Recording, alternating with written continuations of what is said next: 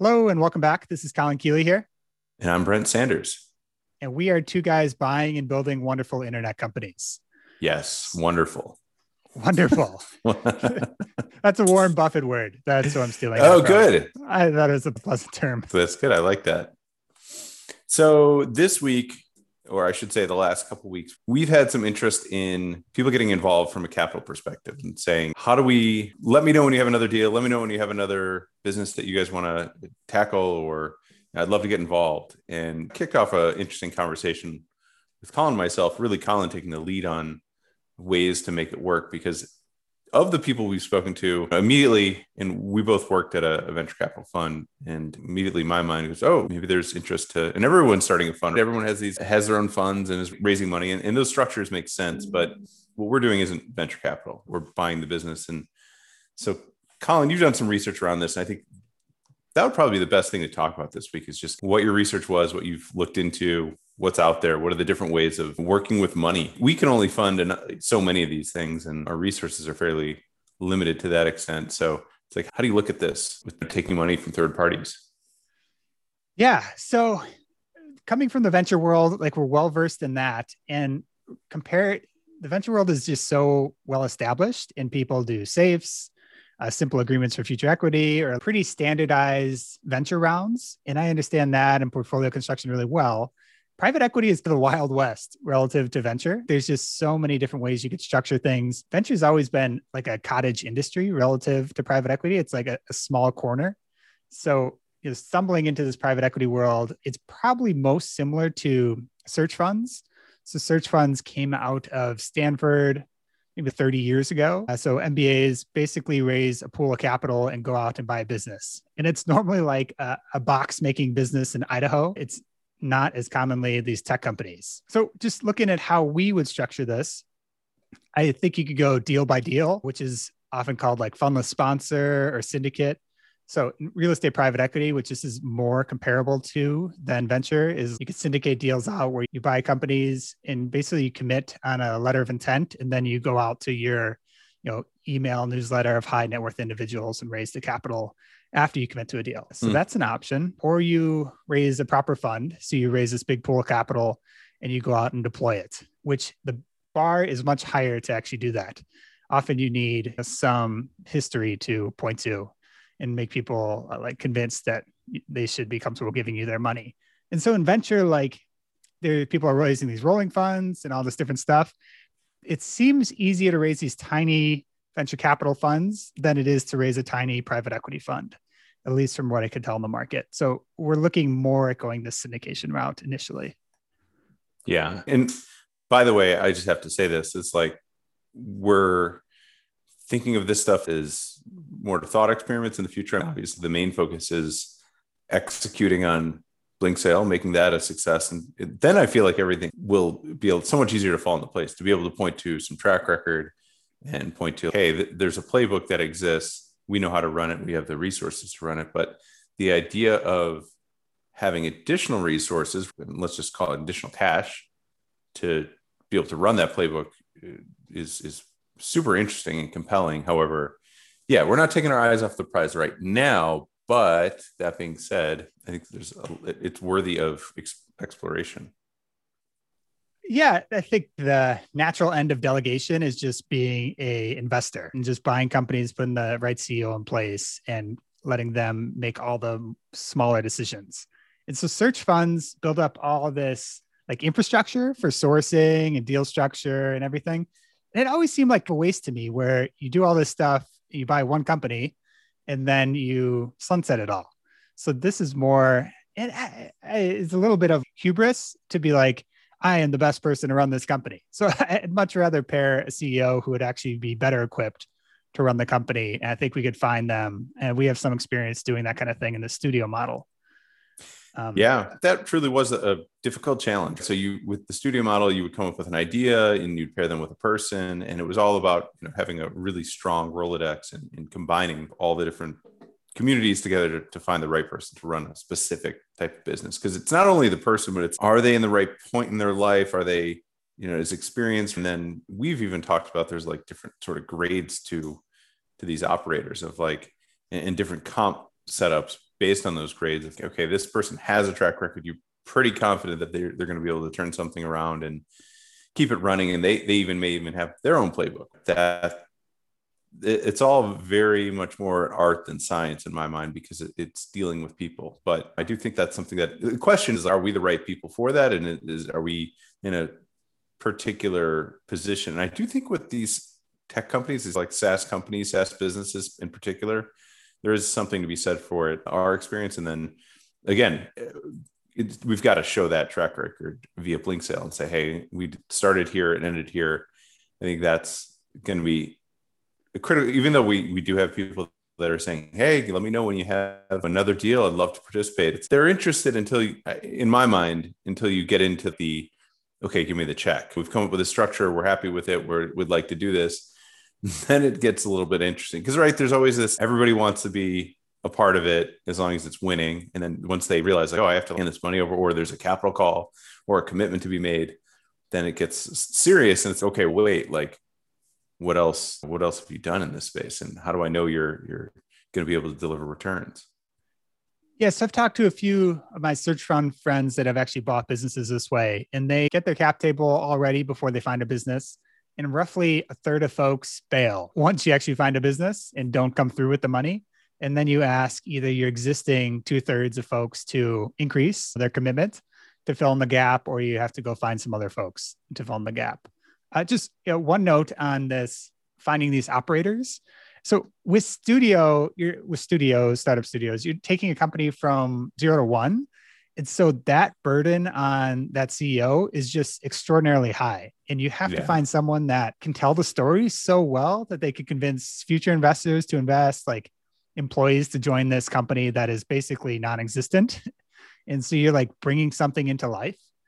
And then with a holding company or private equity, you're basically hiring someone to not, they just have to scale something that already works. And right. there's a pretty like well-established playbook on how you would scale like these smaller SaaS companies. So I, I just feel like the burden is so much lower. It's the goal would be like just find someone from a company that's similar, that's two to three times the size and be like, hey, I love what you did over there. I'll come over here. You want to be the CEO and we'll incentivize you very well to do a good job to do that.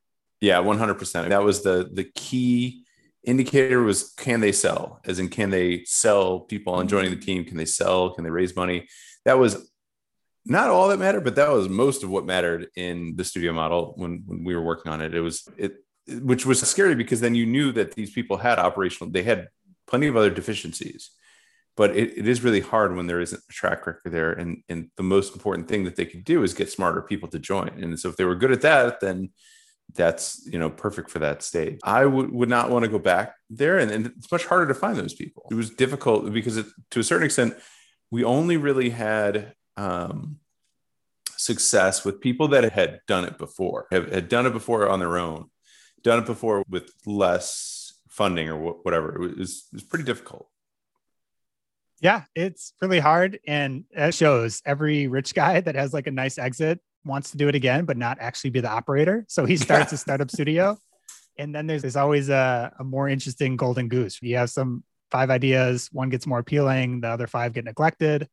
So I, I think the t- the companies that do it really well, the teams are dedicated to what they're doing and they live or die based on that. And so you can't really spread people across as much because they just don't care about any idea that lags at all. I would say generally, but yeah. uh, that's a different discussion. Is like how do you properly structure a startup studio? You don't. That's how you do. it. Going back to, to this space, this is one of the things that I, I like about it though, is like as we're working on Blinksale, it's like there's income coming in, there's product market fit, you have customers. It's it's so much easier. It's like at the earliest stages, which I've spent so much of my career, it's been fun because it's like when you do start getting the customers and it does start to click, it feels so good. But so many of them struggle to even get that point and then sustain that point and grow that point. So it's it's nice having a little bit of uh, wind in your sails, so to speak. Yeah, and so you know, thinking through what this looks like. So getting the basics in place is the most important step that I've been working on this week of collecting investor interest, deciding on a focus, a landing page for the sellers, just so everyone knows what you're actually focused on purchasing, having a debt partner in place, uh, and then finalizing a structure. So all this is in the mind, like with the mind of when a good deal comes across, like we're ready to hit it out the park and move quickly on it. So when you say a debt partner, you mean a bank? Yeah. Yeah. So there are banks. I got a few referrals of ones that specialize in like search funds or these kind of type deals. And what are they like? How does that typically work? So you have a business and they, they already basically understand what your financials are. So if you do need to raise debt, they already know the deal and you already have kind of terms figured out or do they want to look at what are those terms even i'm just gonna i know we talked about this before but I, now that i think about it it's like it's got to be a pretty special banking what are they getting out of it and why they would want to get involved with these businesses but as i'm even asking that question obviously there's capital involved so there's a reason for them but i'm curious are these special banks or is it like chase like they they just have a branch that's interested in, in this type of, of lending no, yeah, it's not Chase. It's much more specialized. There's a lot of boutique banks that do this kind of thing, and they do it for you know, search funds traditionally. And some of these deals are like 50 50. So 50% debt, 50% equity. Hmm. And there's sometimes like a seller note in there. So maybe you can knock your equity down below 50% as well. And then, so the debt goes to the business. So, like, we're not personally taking on the debt for these kind of structures. That would be more like an SBA 7A loan where you're personally mm-hmm. guaranteeing a debt. At least that's my understanding right now, looking into it more. But yeah, they would, uh, they do this for all kinds of search funds and they would just love this like SaaS, super stable recurring revenue, like niche B2B is like the most stable you could be. So yeah. I think they'd be the most comfortable lending money on this type of business.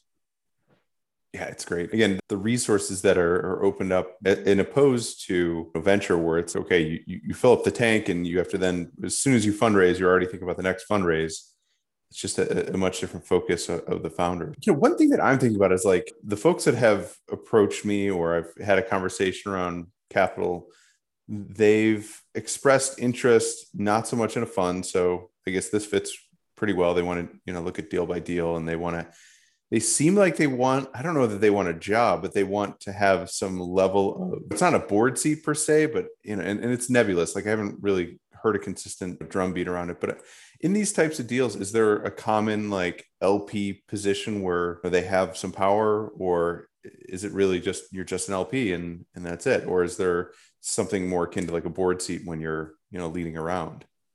Uh, so by definition an lp does not have power. A limited partner. So mm-hmm. the general partner gp makes the decisions yeah i think it's common to have these people like circling around these companies that have made large investments and you know, if they want to jump in and be helpful i think that is pretty common but they're not the ones making the decisions. Right. They're not directors they're not, they're, they're not board members Right. I mean, and, they could always lean on you. We're not happy with what you're doing. there's a lot of soft power for sure. Yes, that's a good way of putting it. Yeah, it's interesting. I think it's it is a chicken the egg type thing or cart before the horse type thing where it's like you if we see a deal pop up, like the reason I feel like we had success with closing Blinksale was just we were ready to move. And we there was no pause or decision around on our end. We just knew, hey, this is this makes sense. This is what we definitely we know we can turn around and or we know we can make improvements. And the capital wasn't like oh i've got a call on so and so so it's you do have to have the fund raised or the the the pieces in place and committed to before you can do any sort of deal. Yeah for sure. And doing this one smaller deal with Blinksale like we hit most of the points. So we have one deal under our belt. We know how it all works. We know how to do diligence and how to negotiate everything so uh, we're like well ahead of the game. A lot of people are doing this for the first time on their first deal. So I, I feel good about it. And so the last uh, couple things are figuring out a name, which is not easy, and then uh, sourcing deals. So like getting that infrastructure in place next. It, if you're going to start a fund, though, it has to be some name with rock in it, or are you allowed to choose names without rock in it? I, I, so our positioning is going to be like for founders by founders. So I almost lean towards a silly name, like Shrug Capital is like a consumer venture capital fund that's doing really well. Something along that where it's like borderline silly and playful. Yeah. So Fubu, basically the Fubu of funds for us by us. Oh yeah, I didn't even think of that. yeah, I was thinking some color in a rock, some like red rock, Gray Rock. Those are probably all taken though. everything's taken. Uh, so it's hard naming a startup and like capital. There's every variation of capital ever, ever, or equity. Or, it's not easy. But if you venture into these sillier names, not a lot of people are naming their things Rainbow Capital or something like that. Yeah, yeah. They're not trying to attract the interesting money. yeah, but that's our opportunity. We're not. We're not the suits. We're not coming from investment banking. I do have an MBA, but I don't look like it. We don't hold it against you. exactly. Yeah i think it's i think it's the name is really important to, to indicate and i think this is an asset i'm hoping that we can continue to carry on as we're going to be easy to work with. We're going to be good stewards of the business. And if, if you've built something and you're looking for an exit it's it's not somebody who's going to come in and i don't even know what like the general conception of private equity is other than they're going to be assholes or something like that. So maybe we should just call it no asshole capital but be, I did write that. As no assholes is one of my pillars on this uh, Webflow site I'm working on. Excellent. Yeah. So some, something along those lines, but I, I, think people will get it. And yeah, we'll see. It, it all makes sense to dive into. I'm glad you're looking into it. I'm glad you're doing this research in a little bit more, obviously more depth than I am, but because I think by the time we decide, oh, this is going well and uh, now you need to raise money, you're like six months away from and I'm guessing that's what it takes to actually fundraise and move this stuff forward. Even with people that want to give you money, like the the all the fundraising processes I've been around, they take longer than you think. Yeah, it'll be interesting. I don't think it'll take that long. The, the thing I was missing is you don't really need that much equity raised mm, with mm-hmm. with debt and with a seller side note. So the companies you could buy with not a lot of equity is pretty impressive. I guess that is the beauty of private equity. Oh, one other thing I didn't talk about is uh, like experimenting with not just pure private equity, buy something, sell it in three years. I would love to be like a long term steward of these businesses. So people have nice structures for like permanent equity or like holdcos where the money's tied up for a couple years and then you offer people exits. Like you could buy them out or pay them out with dividends uh, I think the the beauty with these businesses is they just cash flow so well. You can buy them for such low multiples. It makes sense to hold them for the long term. I do think that's more appealing to sellers. Like you are protecting their legacy indefinitely and are going to grow it. And, yeah, you could do that as well. It, it's what I mean. That's the way you look at these. Uh, that's the way I look at all of these.